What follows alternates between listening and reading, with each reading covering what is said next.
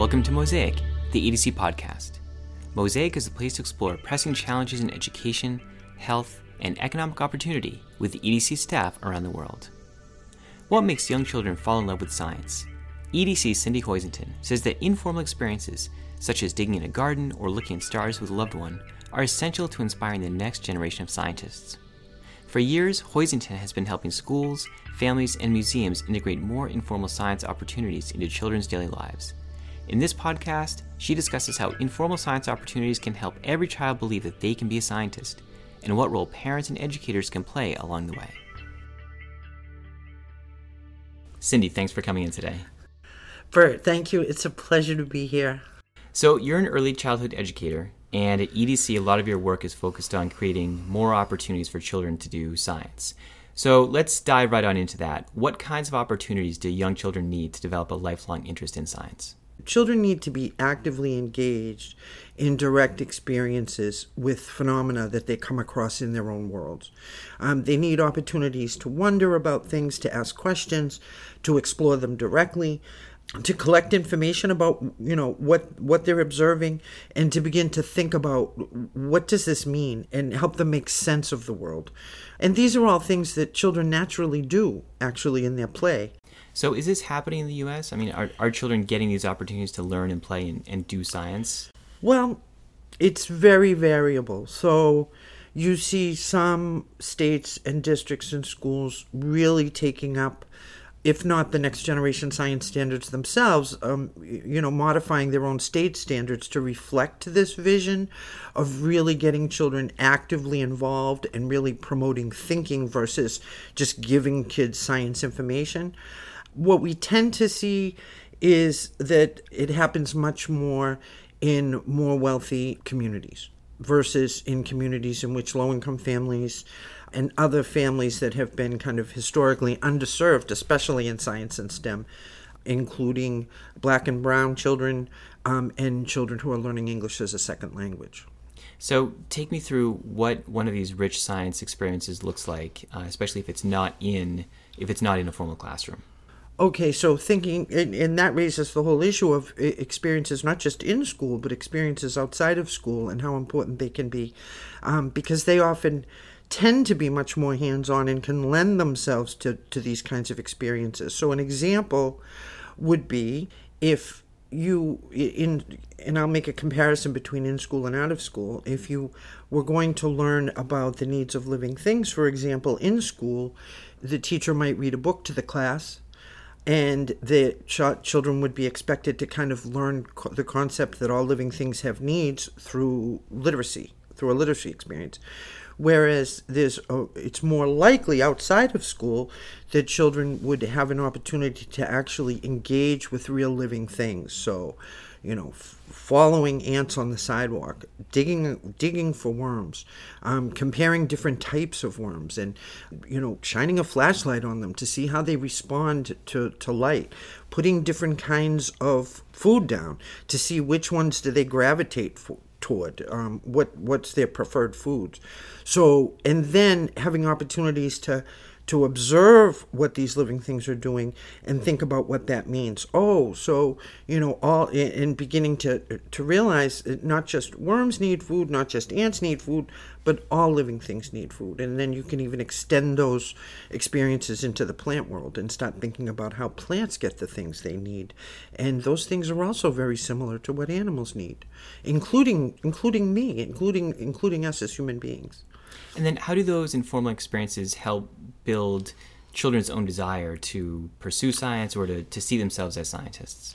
That's that's a really good question because this is another thing that we see we see that especially for children of color, especially for children learning English as a second language, all, all young children are very excited and motivated to do science.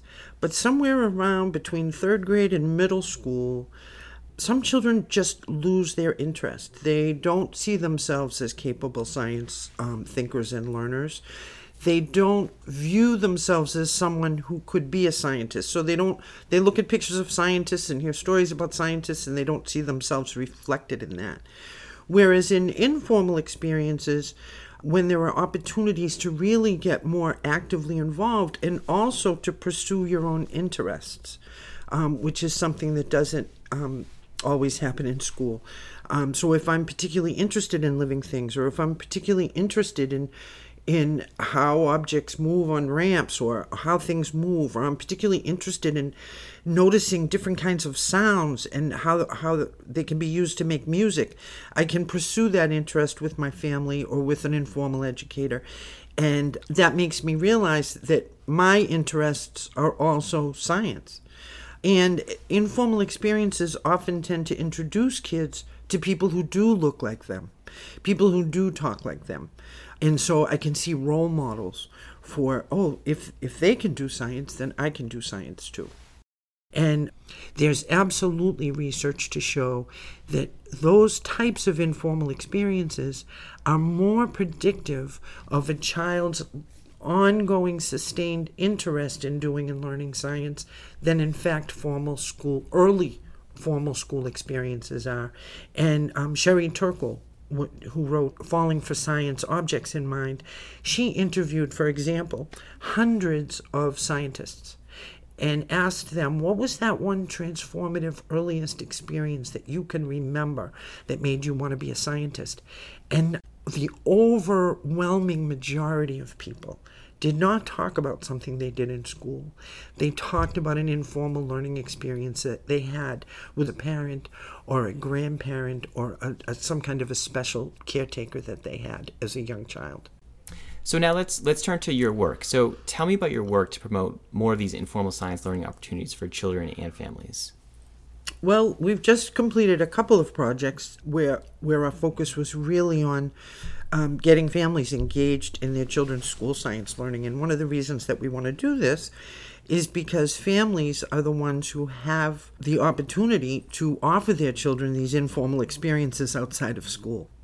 And so, in literacy and academic development for English learners through science, although we did work very intensively with teachers and, and helping them develop their own practices in teaching science, we also had a large family component. So for um, every exploration the teachers were doing in class, we had some take home resources, including some simple materials, so that children could do related explorations at home. So, when teachers were doing living things and focusing on plants in school, we sent home some seeds and little plastic plant pots, along with guidance on what to do with those things and other kinds of activities, suggested activities that parents might do um, within the context of their daily routines to support children's learning about living things. Now, you've also just finished a report on PBS Kids Play and Learn Science. Tell me about that work. It was a small scale study done on a PBS app that was developed specifically for parents. So it has a child facing side where it has these developmentally appropriate science digital games that kids can play on four different topics. But it also has a parent facing side. And I think one of our goals in this study was to really help parents dig down into the app and realize that the app wasn't just about games, but that included lots of not only activities that they could do with their children at home um, with basic familiar household materials, but also ideas and tips for interacting with their children as they did these activities in ways that would promote children's active investigation and their thinking versus just kind of giving them information or telling them what to do. So I had a funny experience. We we we also used the app to create some family science events for families in two different programs, one in Malden, Mass and one in Cookeville, Tennessee. And so we had some water explorations available for, for families to do together. And some materials of different shapes, sizes, and weights for the families and children to drop into the water to see what happened. And when I overheard one of the parents saying to the children, saying to their child, Well, all heavy things sink. All heavy things sink. And you know telling the child. And in fact that's not actually scientifically correct information. So going over there and getting engaged and saying hmm you know, to feel this this big heavy wooden block. What do you think that's going to do? And then, you know, of course, the parent said that's going to sink because it's heavy. And then when we put it in the water, of course, it didn't sink. So, you know, using those kinds of interactions and and hoping that they model for parents the kinds of interactions that we'd like them to have with their children as well. So, what happened when the parent realized that he was wrong? The parent was really surprised Yeah. and kind of said, "Oh, I guess all heavy things don't sink." You know, so without without embarrassing anybody for not having the right answer, but just kind of getting that idea across that you know, sometimes it's better to act as a co-explorer and a co-investigator with your child and ask those questions that are going to encourage them to test things out versus sometimes giving information and and this idea that heavy things sink you know is is a pretty universal explanation that's given by teachers and parents all over the place to kids but that just you know giving information not only is it not really helpful in terms of promoting the kids own inquiry and thinking but it could be wrong Right. So one of the ideas that you've brought up a few times today is that it it seems like science isn't something that one person does individually. It's it's very it's very community based. You're doing it with a, a parent. You're doing it with a teacher. You're doing it with, with a friend. Um, tell me why that's so important. many people when they hear the word scientist they picture kind of a middle-aged white guy with glasses on and a pocket protector working alone in a lab with test tubes. But in fact that's really not the way most science happens. Science is a really collaborative and communicative discipline. And so even when you you know if you if you look back at some of the greatest science discoveries that are that are often associated with one person's name if you dig a little deeper you'll find that there were many many many people working toward that kind of pivotal moment over many years and communicating together and comparing you know their results and replicating one another's experiments. Um so so really one of the things that we want to do to to foster their, their view of themselves as scientists is to help them realize that science is communicative, science is collaborative, science is something um, can be personally meaningful as well. It's it's not this kind of body of knowledge that you have to learn or know, but it's actually something people do and create. And then finally, do you think that your work, especially around informal science and bringing more uh, more of these opportunities to preschools and community centers and uh, science centers, do you think that your work is changing attitudes about who can do science and at what age they can do science? We hope so. Beliefs and attitudes don't change overnight. And when you're working with schools, you know, the culture of school, much of the culture of schooling, especially in the very early years, is about telling kids stuff, explaining stuff to kids, and then having them learn this important information and, and, and be able to show that they learned it by, by giving it back. So trying to shift that idea to say, at least in science, that we want the teacher to be more of a facilitator and we want parents because obviously you know it's the view of parenting is often the same that it's our job to explain stuff to kids and tell stuff to kids we want them to kind of shift their their relationship to that role and to think of themselves more as listening to kids ideas centering some of children's explorations more on what children are interested in rather than what I think they have to learn right now. And allowing kids to come up with ideas that may not necessarily be scientifically correct and realizing that by getting those ideas out there and putting them on the table, then you can begin to address them by giving kids further exploration opportunities. So, Cindy, thanks so much for coming in today and talking about this. Uh, it's really interesting, and I always enjoy talking about early science and, and what we're doing here at EDC to promote early science learning.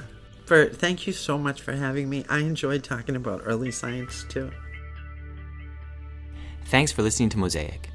For more information about EDC's work to support early science learning, visit us online at edc.org.